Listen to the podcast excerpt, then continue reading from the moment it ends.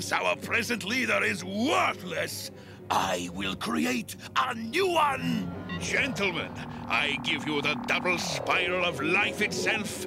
I propose to construct our new leader out of DNA molecules taken from history's greatest conquerors.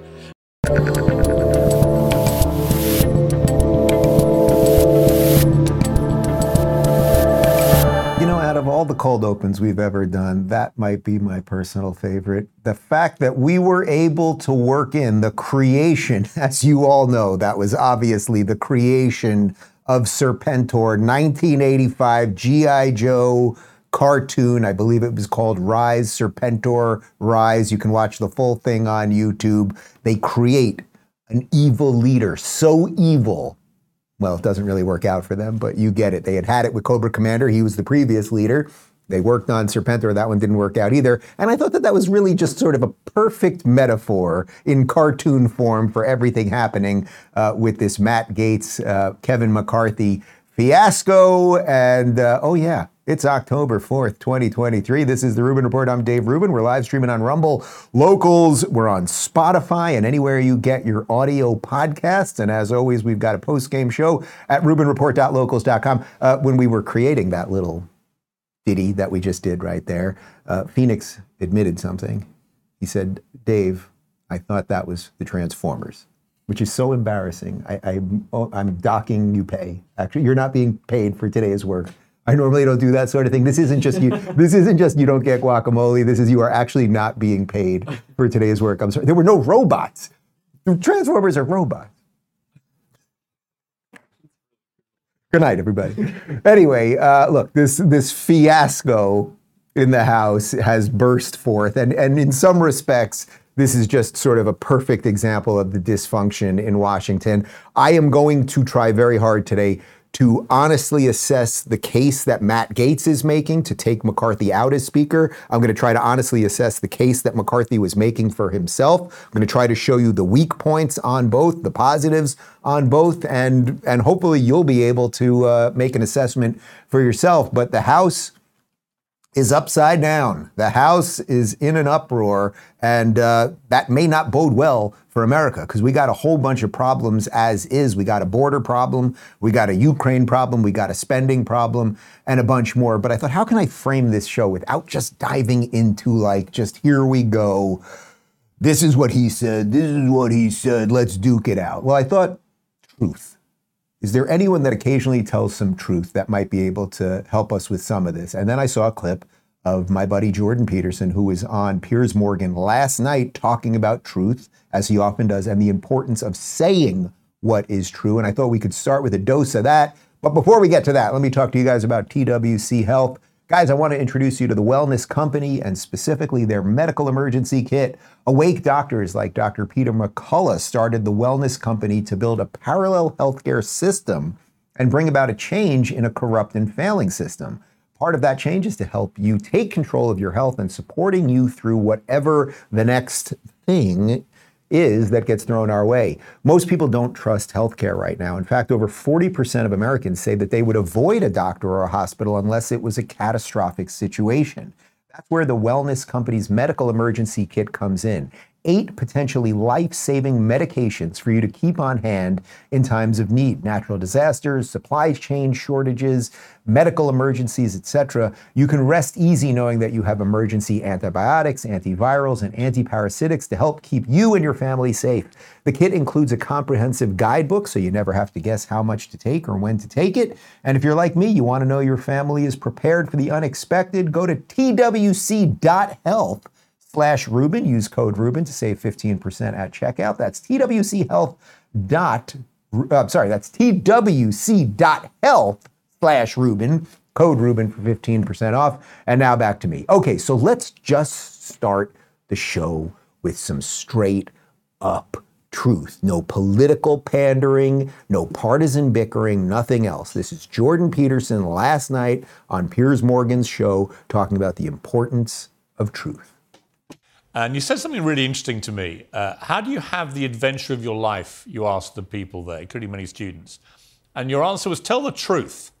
And then it's so bloody interesting and engaging and exciting that it justifies the misery of your existence. What can I tell you? There are mm-hmm. great books. Mm-hmm. Read them, ignore mm-hmm. your professors. I, I, mean, I did love that uh, because actually there is a real power, isn't there, to the truth, particularly in this era, I think, where there's so much untruth and disinformation flying around. Actually, being true to yourself is probably the most powerful thing you can you can be. I think the adventurous element of the truth is associated with the following idea. I mean, it, I could come on this interview, let's say, and I could have been thinking this morning, well, what in the world do I want to accomplish if I get to talk to Piers Morgan? I'm going to talk to several million people. How can I grow my brand? How can I use this opportunity to ensure that people feel better about me or admire me more or something hypothetically self serving? Eh? But it's not self serving exactly. It's, it would serve a very narrow part of myself. It would, assert, it would serve the narcissistic, self aggrandizing, whim oriented, hedonistic element of myself. And maybe I would confuse that with myself, but that would be foolish.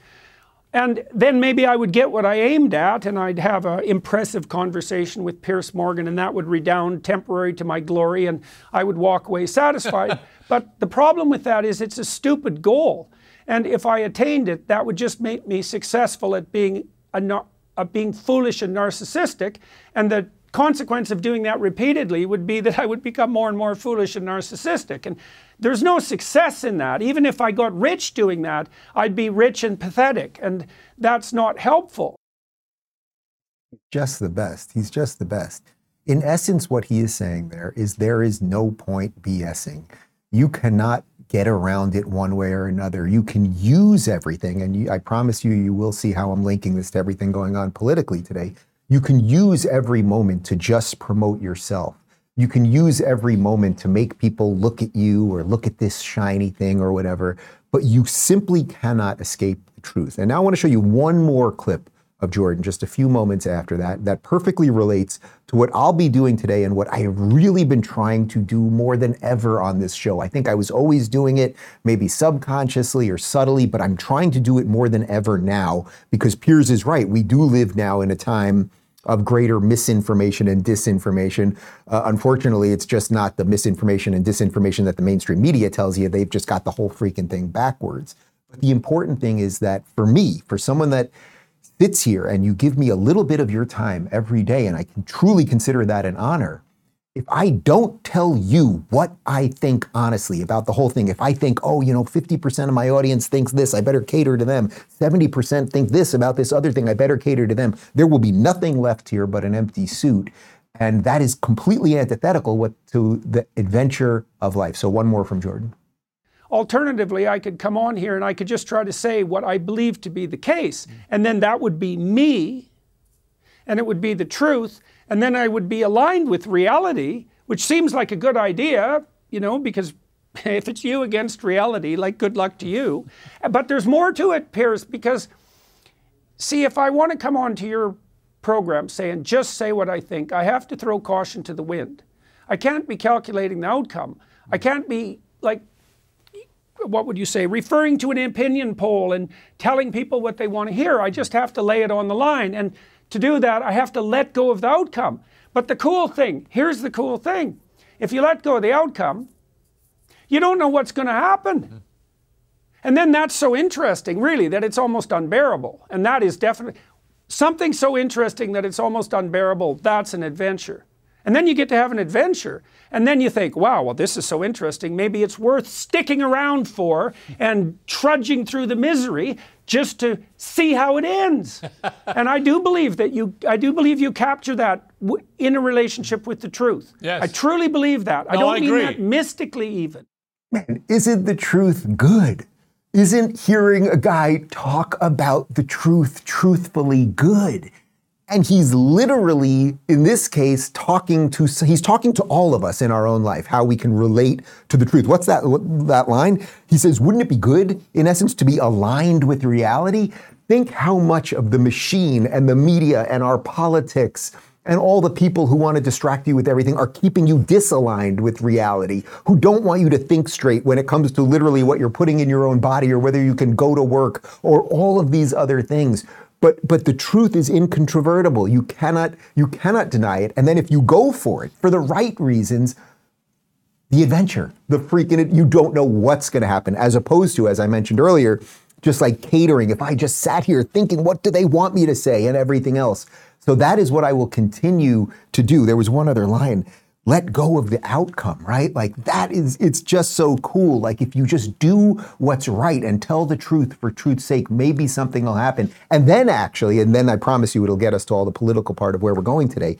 Then maybe when people are doing all the things that distract us and doing all of the things that keep us away from the truth and confused and divided, maybe it won't work because you'll be on that path. You won't be in that conflict with reality. You'll actually be on the road with reality. And while you're on that road with reality, you should wear gravity defyer shoes. That was a segue. And then we'll get to the other stuff on the other side. Guys, I want to talk to you about something that's been making my days a whole lot easier. Gravity defier shoes. These shoes are something else, guys. I mean, I'm a fan of comfortable footwear, but these shoes take it to a whole new level. They're more than just shoes, they're basically clouds on your feet. I'm not kidding in a double blind study by Olive View UCLA Medical Center and published in the Journal of American Podiatric Medical Association, participants experienced 85% less knee pain. It's the most powerful shock absorption system put into a shoe. Gravity Defyer has this patented Verso Shock technology. It's like a mini trampoline in your shoes. Whether you're strolling through the park, running errands, or even lounging at home, these shoes have got your back or I should say they have your feet. Even better, they're stylish. You get both comfort and style that look good and feel great. So here's the deal. This Gravity Defyer is exclusive to the Rubin Report. Head on over to gdefy.com, gdefy.com. Use promo code Rubin20 at checkout and get an extra $20 off your order. This 20% discount is a thank you gift from Gravity Defyer for you being here with us today. Why not treat your feet to some well rested and deserved comfort? Go to gdefy.com. Use promo code Rubin20 and give your feet the love they need. Trust me, you won't regret it. And now back to me. Okay, so let's dive into the lunacy. But as I am one to do, before diving into the day to day minutia, you guys know I like to look at some old clips every now and again to see what got us here. How did we end up at this moment where Matt Gaetz, a Trump Republican, went after Kevin McCarthy, a Trump backed Republican Speaker of the House? How did we get here? Well, you guys may remember that back in March of this year, in March of 2023, uh, we spent a couple days in DC and I interviewed about 20 Republicans, and it was two or three days after Kevin McCarthy had just taken over as Speaker. They had reopened up the House and a bunch more. So I want to show you just a small portion of my interview with Matt Gaetz from back then. This is about a minute long. Uh, and because Gaetz was one of the guys that was really holding out on McCarthy to get some concessions from him, right? He didn't want McCarthy to just be another swamp creature. He wanted to push him, and that was obviously good. It took about 15 votes, if I'm not mistaken, to get McCarthy the speakership, which he no longer has as of yesterday. Uh, and here is Gaetz at that time explaining why he challenged McCarthy in the first place. So let's talk about that leverage for a minute, because just about two hours ago, I had Congressman Dan Crenshaw in here, and you guys were obviously on opposite sides of everything that went down with uh, with McCarthy. Uh, and the leadership. But that was my whole purpose of coming to DC. I wanted to sit down with guys that were on every every side of every issue. So you basically led the the fight against McCarthy. Was that were you planning on doing that? Did it just kind of materialize out of nowhere? And then did it become like a, a monster unto itself once once it started? Well I, I, think there were a lot of people who took leadership roles on on different issue sets. Not every person required the same concessions to allow mccarthy to ascend to the speakership. You know the the margin presented a target of opportunity for us. Look like i said this is my fourth term and i'm tired of the way this place works I think it's deeply corrupt. I think the lobbyists run the show most of the times. I think people are more interested in servicing their PAC fundraiser than they are the needs of their constituents. And it's a grift game. And the way that what facilitates that grift game is an entire sophisticated structure that ensures that no one's really responsible for the legislating. Right? If we had to take individual votes on individual departments and authorizations and bills and spending, then we would probably be, be held to account to a greater degree by the people in this country. But instead, what you get is every year or so some multi thousand page bill that you get a day, day and a half to read. And the whole deal is thumbs up or thumbs down on the whole thing. And then you're left with the decision of you know, voting for a bunch of crap you don't agree with, or leaving out the widows and the orphans and the veterans and the military and things that every American would care about. And we had to force upon the system a better way to deal with legislating as an enterprise. And that had features in policy, features in personnel, and features in procedure. And that's what we were working through. Okay, so that was Gaetz about eight months ago, and I got to say that's all good, right? He's he's telling the truth, the thing that we now we can all really see. It's something that, by the way, we do owe Donald Trump credit for for pulling that curtain back and letting us really see how the swamp operates and that the lobbyists and the donor class are in charge of so many of these people. And really, what Gaetz was getting to at the end there is, I think, really the heart of it. Even if you move move the lobbyists aside and everything else, because I do think that there are some good people there who, who, who despite lobbyists, actually vote their conscience every now and again. That the bigger issue is they never get one thing to vote on. Do we want to help those people? Do we want to cut taxes over here, et cetera, et cetera? It's always these crazy bills that, as Nancy Pelosi used to say, we have to pass before we can read them. We know nobody reads them. They have 800 things that are completely unconnected to each other. And if you don't vote for it, then you're hurting grandma. We're putting trans studies into Pakistan, which Connor, I know you're for that one, but it's like, you got it, guys. Like, it's just all kind of crazy. So I wanted to show you that because that frames eight months ago, right after the fight to get McCarthy as Speaker, what Gaetz wanted out of McCarthy. Now I want to show you a video of the very next day. And at the very next day, I was in the Capitol with Kevin McCarthy. We actually had about 200 of you guys from our locals community come and join us at the Capitol. It was a great day. We took tours around the Capitol. McCarthy showed us around personally. It was really fantastic. Here he is talking a, little bit about his strategy related to working with Republicans, getting on the other side of that fight, and how the Democrats operate within that. One of the lines that these guys hear me say probably five times a week is you don't have to be a Republican, but you cannot be a Democrat. And the reason I frame it that way is it's obvious they've, for the most part, gone off the deep end. But there's a, there clearly is some sort of branding issue or something that I think might be changing. I do believe that. Uh, that, you know, for example, the Republicans obviously didn't get that red wave in the midterm. So people clearly are stepping away from the Democrats, but they're kind of, ah, I don't know, these Republicans. You know, the other thing too, we should we should look at why didn't the red wave come, and we should be very honest with ourselves. There's a couple different reasons why, and I'll tell you. Look, as leader, I'm fortunate in both terms we've won, but could could we have won more? Yeah, we could have. This idea that we're just going to pick whoever and think we're going to win in November, no. The top of the ticket's going to hurt you below the ticket. And this idea that we're it almost happens that we're better at attacking other Republicans than standing up for the policies we believe in. Well, that gets us nowhere. And the other thing, too, is if you want to be in the majority, and this is what Reagan said if you agree with us 80% of the time, you're there. Somebody who wins in Texas is going to be different than someone who wins in California. And if you want to sit back and where did we win the majority? We won five new seats in New York. We won in California. We won in Oregon. We won in Arizona places that other Republicans lost. Okay, so it's interesting. You can really sort of see the, the juxtaposition of their two positions there. McCarthy, where it's very much we must hack away at this system. The system is corrupt. Like he's going all in on that thing. That's that's one way of looking at it.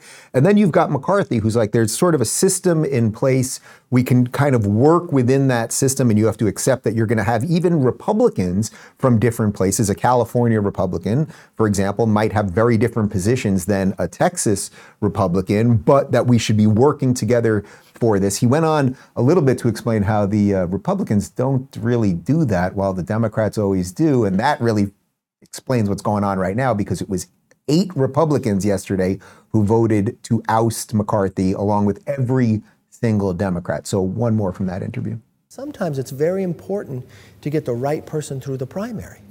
And you shouldn't just say, okay, well, this person is the most conservative. Well, who's the most conservative who can win in November? That's another thing we have to think because you've got to have the gavel to govern. The uniqueness, like we have a five seat majority, they don't hand the gavels out in small, medium, and large. We get the same size gavel. And so, and, and, and, and this is a place that as Republicans should wake up. So I look, looked back at the vote saying, where could we have done better? Top of the ticket hurt. Today we have 222 members. You know what our popular vote was? We won it by three points. two points better than the time before, seven points better than we did two years prior. So, what it means is it's more competitive. We've had redistricting. So, it's not that you're going to have these big majorities that you think things are just going to happen. And people look through different points, right? I mean, think for a moment how many of you are from Pennsylvania? The one thing I learned is Democrats will vote for whoever, as long as they're a Democrat. you know? But I will tell you. Where is John Fetterman? Where is he? Where is he? I don't know. But I'm just, I'm just, you know, all due respect, I mean, it's just very difficult.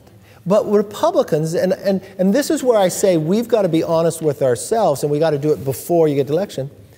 If we have a poor candidate, rightfully so, we won't, we won't all walk in lockstep and vote for that person. Man, is that prescient or what? Prescient or prescient? Is it prescient? It's prescient, right? Is that prescient or what? Might be prescient too. I just don't know what that means. I made it up.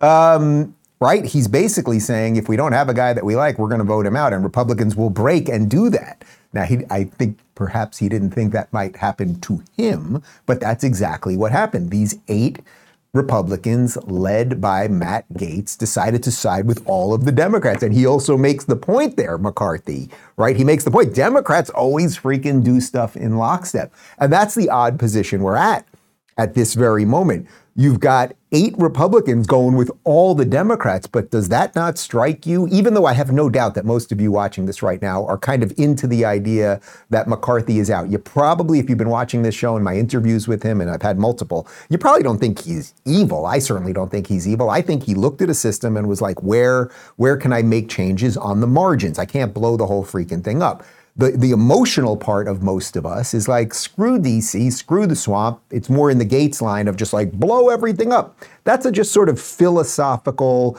do you believe in burn it all down or do you believe in fixing things where you can? It's a philosophical difference. It's a tactical difference. And I think all of us and, and the guys that we're talking about, they just have to decide what what road is better for them, which can accomplish more. Clearly, I think we get the sense that Gaetz is more on the burn it down thing, and, and McCarthy is more on the on the margin side. So now let's flash forward to what's happened over the last day or two. Uh, here is Matt Gaetz uh, filing the motion to vacate McCarthy. For what purpose does the, does the gentleman from Florida now seek recognition? Mr. Speaker, pursuant to Clause 2A1 of Rule 9, I rise to give notice of my intent to raise a question of the privileges of the House. The gentleman will state the form of his resolution declaring the office of Speaker of the House of Representatives to be vacant. Resolved that the office of Speaker of the House of Representatives is hereby declared to be vacant. Under Rule 9, a resolution offered from the floor by a member other than the majority leader or the minority leader as a question of the privileges of the House has immediate precedence only at a time designated by the chair within two legislative days after the resolution is properly noticed. Pending that designation, the form of the resolution noticed by the gentleman from Florida will appear in the record at this point. The chair will not at this point determine whether the resolution constitutes a question of privilege. That determination will be made at the time designated for consideration of the resolution.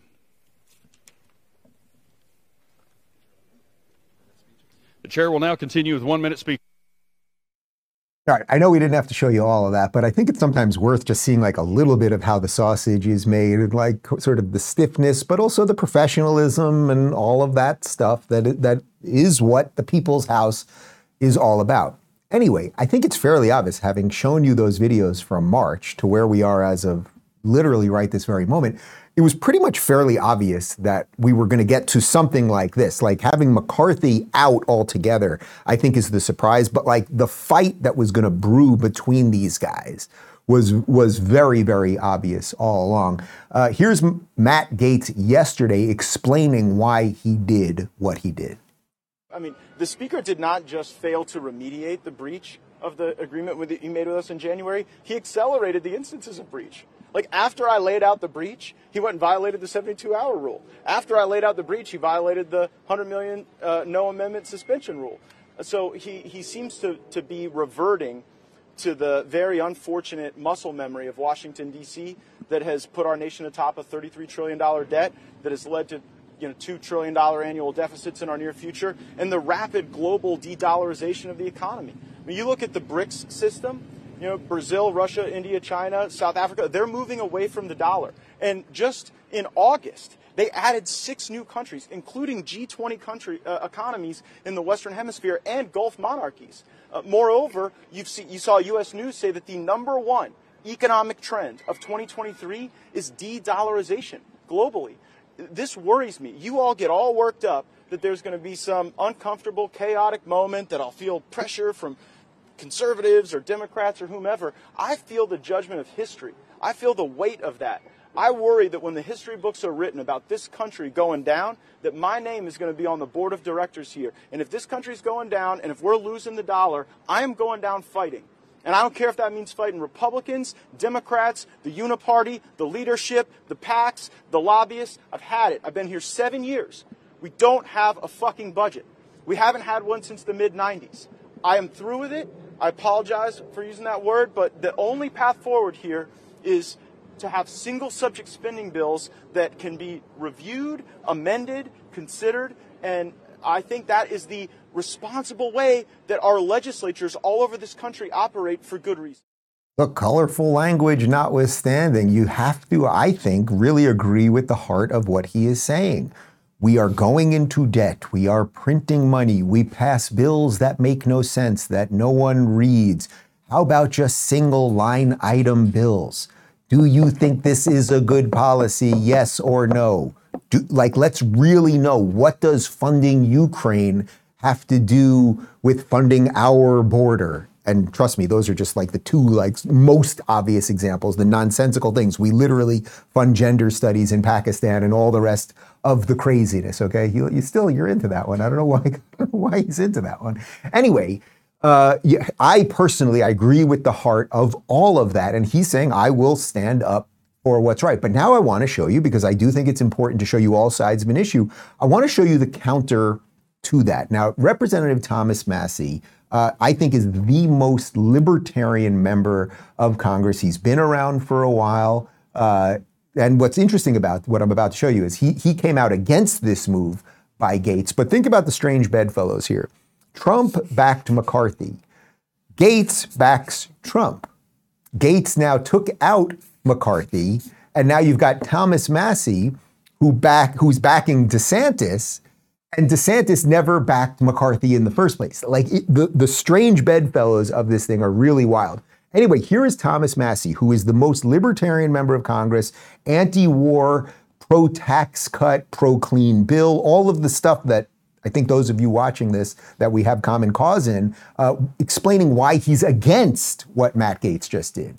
As the only still serving co author and co sponsor of the motion to vacate Speaker Boehner, I can tell you this motion to vacate is a terrible idea. As the only member who's serving here who took every chance to vote against Speaker Boehner and to vote against Speaker Ryan, I can tell you that this chamber has, run, has been run better, more conservatively, and more transparently under Mr. McCarthy than any other speaker that I have served under. As a member of the Rules Committee, one, one of three, one of three conservatives who were placed there out of trust. The Speaker gave us a blocking position by putting three of us on there to keep an eye on the Rules Committee to make sure the process was fair and even. I can tell you it's been fair and even.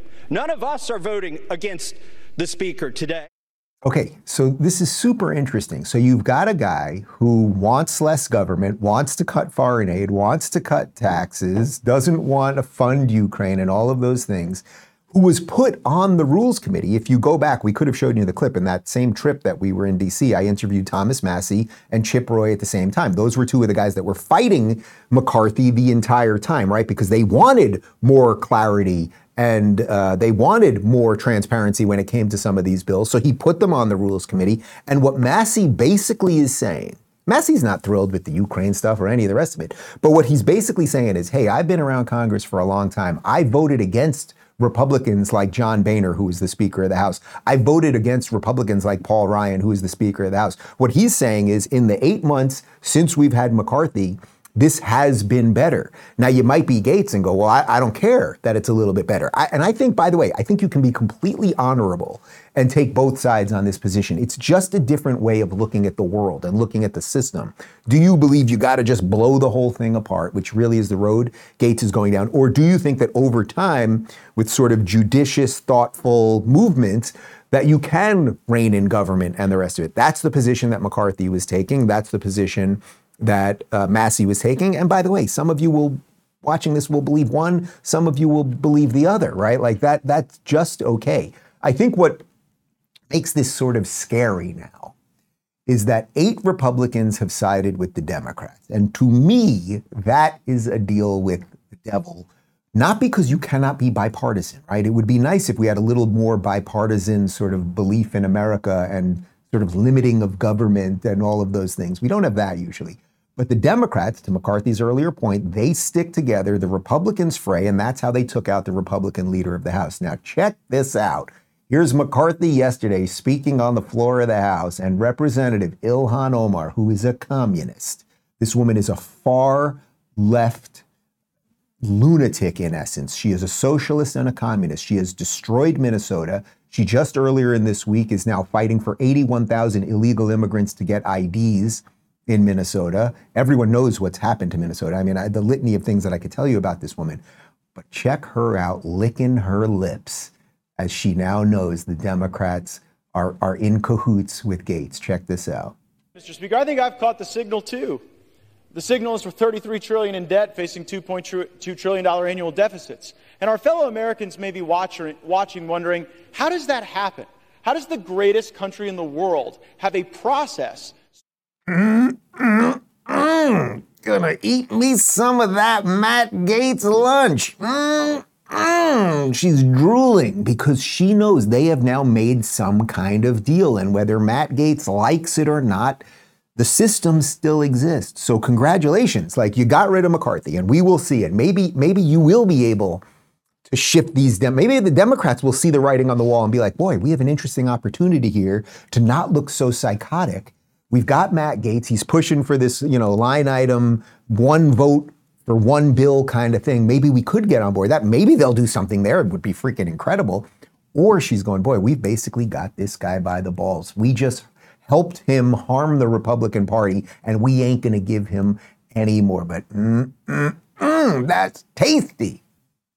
Here's uh, Pramila Jayapal. She's another far left. I think. I think she's basically a self-avowed socialist uh, basically saying that the Democrats would have done anything to destroy McCarthy. So, sure, working with Gaetz, that's pretty good great caucus meeting. It was extremely unified. We're standing behind our leader, Hakeem Jeffries. He is the person that should be Speaker of the House, and there is reason after reason to uh, to just let Republicans deal with their with their own problems. I mean, they can let them wallow in their pigsty of incompetence and inability to govern. They are they are destroying our institution. But what does that mean? Does that mean voting present? Like, how is this going to play out? We are we are not voting in any way that would help save Speaker McCarthy.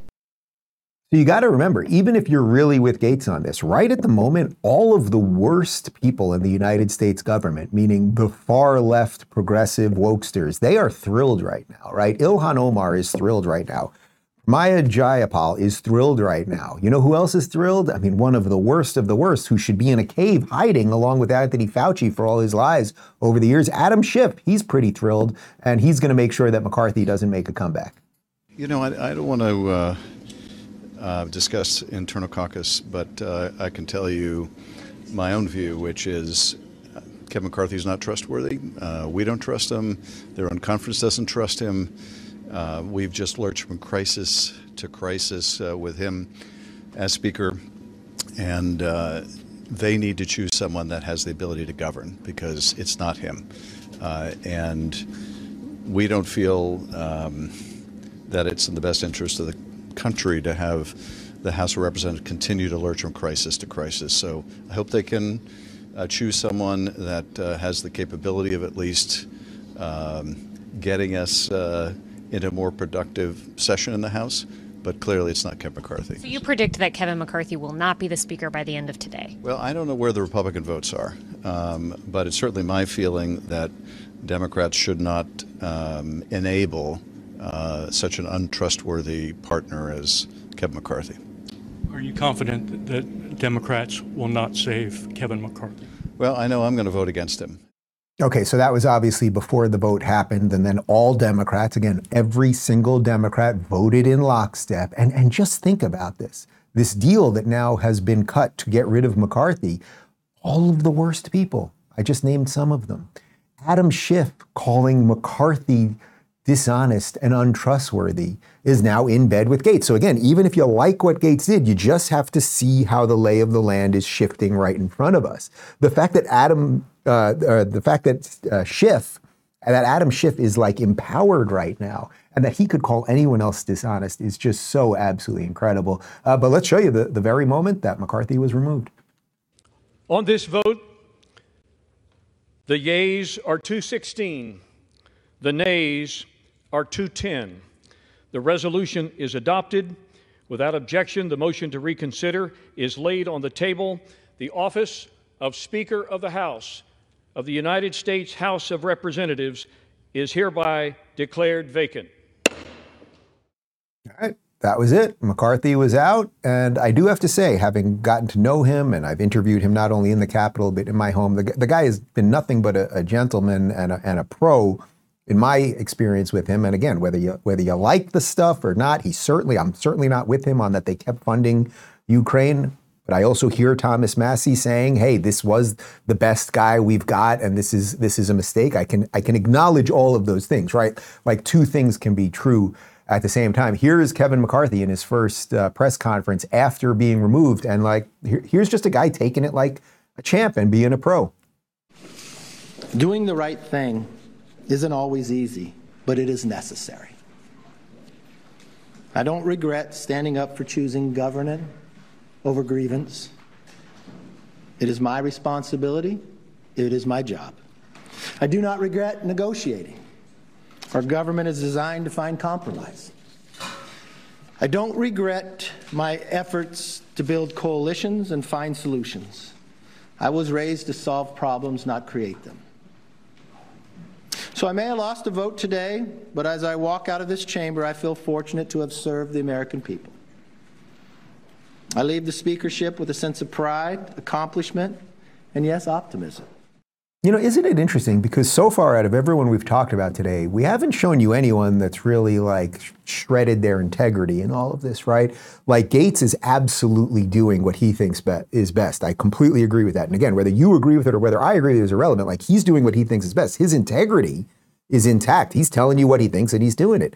McCarthy, right there, he could have thrown everybody under the bus and done all sorts of stuff, but he's walking from this thing with his integrity intact. The Democrats, who I just showed you, I don't think they have much integrity, but they're doing exactly what they always do, which is be in lockstep with each other and do everything to destroy the Republicans. Everyone's kind of doing their part so far. Uh, McCarthy went on to say he will not run for Speaker again because technically he could run for Speaker again. He could try to whip up the votes and do the whole thing all over again, but he ain't going to do it. My goals have not changed. My ability to fight is just in a different form. You need 218. Unfortunately, 4% of our conference can join all the Democrats and dictate who can be the Republican Speaker in this House. I don't think that rule is good for the institution, but apparently I'm the only one. I believe I can continue to fight, maybe in a different manner. I will not run for Speaker again. I'll have the conference pick somebody else.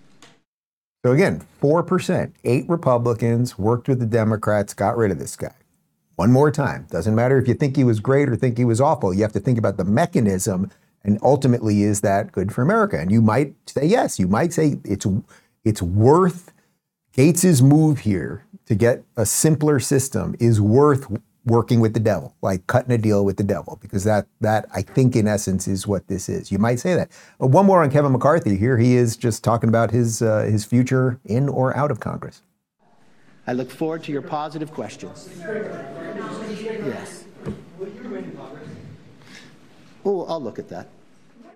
Oh, you know what? I'm sorry. We actually do have two more of him. So he's he's deciding what he wants to do, right? He's and I think that's a fair assessment. Like his political career in terms of the upward trajectory is probably over. Uh, but again, he didn't he didn't go down, uh, you know, just taking everybody out. But he did have some critical words for the eight guys who uh, helped get rid of him. And when you look back, is there anything you could have done differently to what those eight members? Yeah, a lot, a lot of them I helped get elected, so I probably should have picked somebody else. I mean, that's kind of funny, right? Like he helped get some of these guys elected, and this is what politics is. It's backdoor deals. It's helping get somebody elected who then turns on you. It's going after somebody who becomes your ally, and all of those things. Uh, one more from McCarthy this time, uh, criticizing Matt Gaetz directly. Not a conservative. Every, look, you all know Matt Gaetz.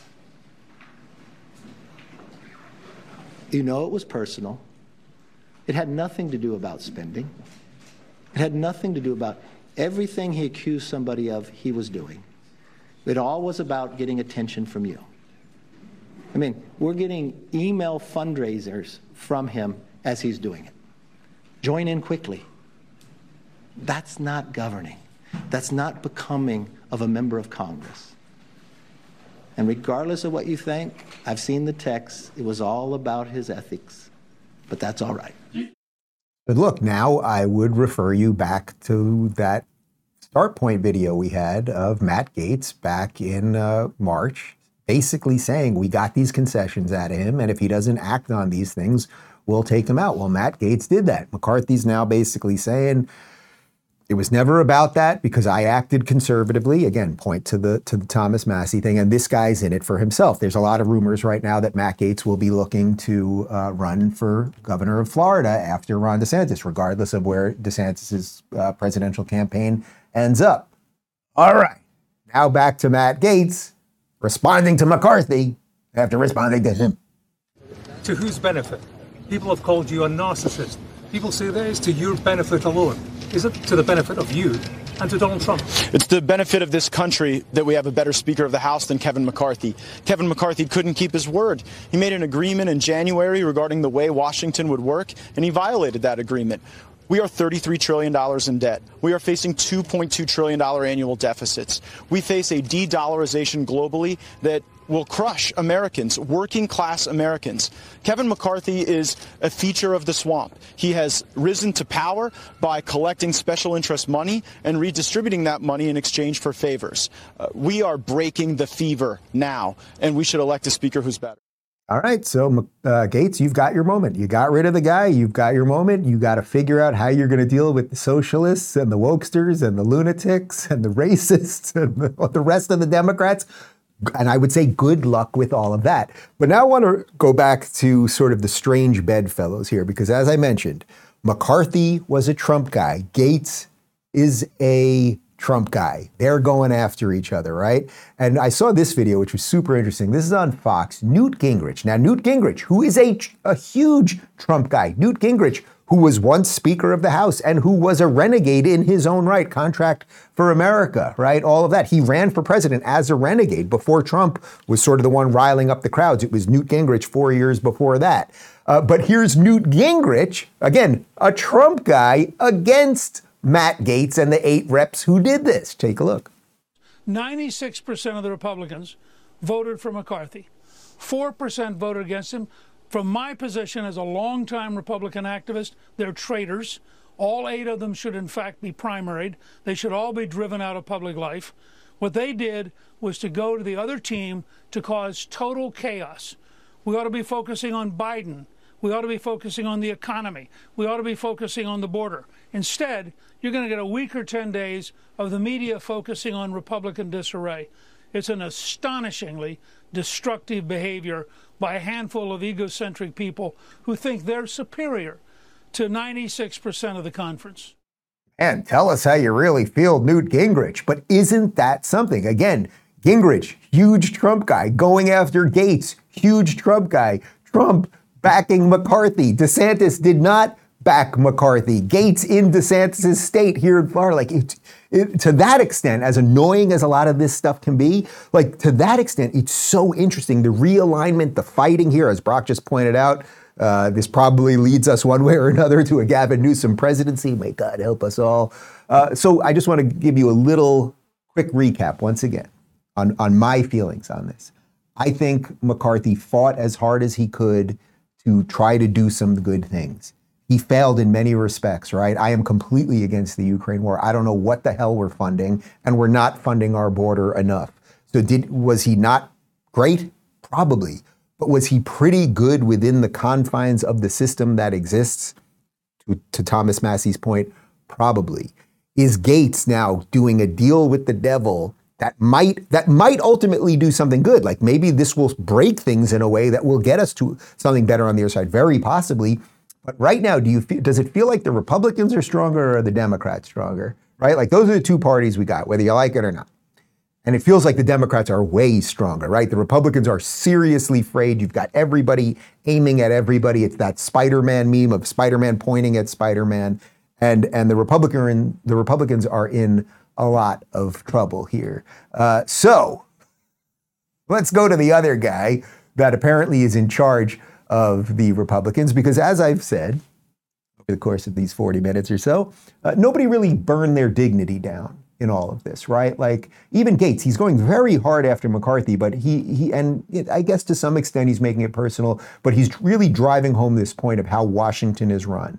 And McCarthy is being honorable as he's walking away, right? And Massie is saying, "Hey, here's what I think." Like nobody really went crazy within all of that. But now I'd like to show you a uh, post on Truth Social from President Donald Trump. Why is it that Republicans are always fighting amongst themselves? Why aren't they fighting the radical left Democrats who are destroying our country? Um, Donald Trump, have you ever met Donald Trump? Uh, there's the guy you called DeSanctus, DeSanctimonious. There's Lion Ted Cruz, whose father you said killed JFK. Uh, there's Bird Brain, Nikki Haley, who you recently, just in the last three, four days, sent a birdcage to her hotel room. Uh, what, who else? What? All of them. What? Milk Toast McEnany. Give me a couple others. What do we? What do you say for Marco? Little Marco. Little Marco. Give me something else. What? Chris Christie fat, but Chris Christie's just fat. Wait, was that you or was that Trump? but yeah, okay.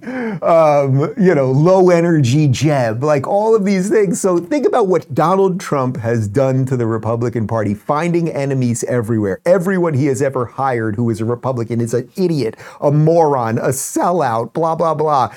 Trump's opponent, the guy he refuses to say his name, DeSantis, who he calls DeSanctimonious, even though Trump is the most sanctimonious person in, in the history of the world, uh, he backed he did not back McCarthy. Trump is the one who backed McCarthy here in the first place. Anyway, I thought that was worth showing because what we need out of all of this, maybe the silver lining out of this infighting, is not that the Democrats will will gain strength. They're they're clearly in the upper hand right now, but maybe, maybe sanity could be restored as enough of us just keep seeing the insanity, right? You keep showing us that insanity. It keeps spreading, the lies keep spreading, all of that stuff. And maybe a couple people will be like, you know, I've had just about enough of this. It does not have to be this way. I'm going to start voting for better people. I'm going to start voting for people who say what they think and do what they say and all of that. I thought Ben Shapiro said it quite well using only five words in a tweet. First party to sanity wins. Wouldn't that be something, guys? Wouldn't that be something if we could get on the other side? But we can't get on the other side with the name calling and the lying and all of this stuff. Uh, Steve Deace over at the Blaze had a had a long tweet on this, and I think he explained it quite well, sort of what's happening right at this very moment. Uh, he said, "This fustercluck is happening right now because the Republican Party is ensnared by a trap of its own making." most of the Republican Party can no longer do out in the open what it wants to, which is betray the base and pocket the money because of the emergence of Trump and his base existentially disrupted their paradigm, as well as expose the fecklessness of the GOP to an unsustainable level. Trump and the movement surrounding him, he inspired, should absolutely get credit for that. However, Trump, the disruptor, isn't much of an actual leader. If you're going to blow something up, better have something better ready to replace it. Trump didn't. He really just expected to make better deals with the same swamp rats that were always Thus, there is no counter vision or new breed of leader to, rep- to replace the surrender caucus with. Because the only standard was will you slurp Trump? You have Trump loyalists like Gaetz and Marjorie Taylor Greene on opposing sides with McCarthy. You got McCarthy as speaker at all because he gladly slurped Trump for power. You have people with good voting records like Gaetz aligned with total RINOs like Stefanik and Mace when all they have in common is Trump slurping. Everything on the right is about one man and one man only. There is no vision, leadership. And without a vision, the people perish, which is why Democrats have outperformed 30 special elections this year by an average of 11 points. They have a vision, albeit a demonic one, but a demonic vision will defeat a cult of personality every single time, just like it is defeating us as we speak. That's why Democrats are fine vacating McCarthy too in order to expose these fissures on the right all the more. Divide and conquer is the oldest strategy known to man. They are united by a vision while we do Kool Aid acid tests of loyalty, not to a vision, but to a singular figure who isn't inclined to return that loyalty all too often. And given his age, won't be relevant all that much longer anyway. So, what is the plan? What is the vision? There isn't one, and there never was. Nothing has changed. The cake is still being baked the same, it's just the frosting is zanier than ever. Despite all those zany hijinks, we're right back to where we started. Republicans focus on winning the next election, Democrats are out to win the next generation. Uh, Steve Deace, if I can just give you a little golf clap right there, like that is it. That absolutely is it. And so, what would be the way out? It would not be the show. It would not be the constant disruption and the constant lies. It might be looking for somebody. I won't even name him right now, but could there be a politician out there who has a track record of truth and accomplishment, who wins in landslides, who says what he's going to do and goes ahead and does it, and then picks a whole bunch of other stuff and does that and fights the media and fights the machine the entire time? Would that be a vision? Would that be a blueprint for a successful America? Could there be some guy out there who might be able to do something like that? Perhaps. All right, guys, we're almost to the end here. Uh, this just broke just a little bit before we started the show. This is from the Citizens Free Press. Jim Jordan is running for Speaker of the House. And now to bring this thing full freaking circle, check this out. Tweet from Thomas Massie, who is on the McCarthy side of this thing. My first choice, if he will run, Jim Jordan. And then a tweet from Matt Gaetz, who is obviously on the Matt Gaetz side of this thing. My mentor, Jim Jordan, would be great. All right. So maybe just maybe, guys, we will get a little unity out of the Republicans. Will it do all of the things that Matt Gaetz wants? I don't know. Will it do all of the things that Thomas Massie wants? I don't know, but I do know that I've interviewed Jim Jordan a bunch of times. I know that he gets the issues. I know that he's a deep defender of free speech and the Constitution and everything else. We shall see what happens. But now I will end the show with an older Republican who's no longer with us, but who is a wise man who had wit and character and charm, and who actually did a lot of the things that he set out to do and did it respectfully and decently, uh, which I think will show you that no matter what happens here, and no matter how silly the infighting is, or the name calling, or the guys who walk out with their dignity intact or anything else, that these people cannot solve all your problems, right? Because usually, actually, the government creates more problems than it solves. And yes, I am throwing to Ronald Reagan. Ain't it one of his classics? I think you all know that I've always felt the nine most terrifying words in the English language are I'm from the government and I'm here to help. Guys, I'm from the internet, and I'm here to just tell you what I think and let the chips fall where they may. We got a post game show right now at RubinReport.locals.com. Part one of my interview with Carl Benjamin, aka Sargon of Akkad, is up right now on YouTube and Rumble. Full things up on Locals. We leave you with, I believe you can call this artificially intelligenced manipulation of the elderly man pretending to be President Joe Biden. See you on the other side. Well, I woke up to go give me a cold pop. Then I thought somebody was barbecuing. I said, Oh Lord Jesus, it's a fire. Then I ran out. I didn't grab no shoes and nothing, Jesus. I ran for my life. And then a small gap behind, I got bronchitis. Ain't nobody got time for that.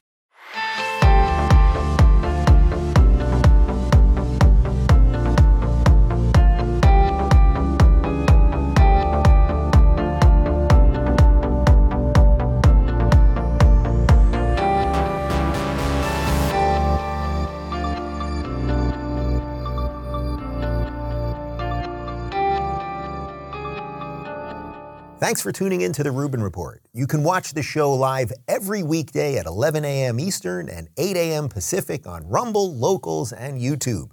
Don't forget to rate, review, share, and subscribe to this podcast. And you can join me for the post-game wrap-up every day after the show at rubinreport.locals.com.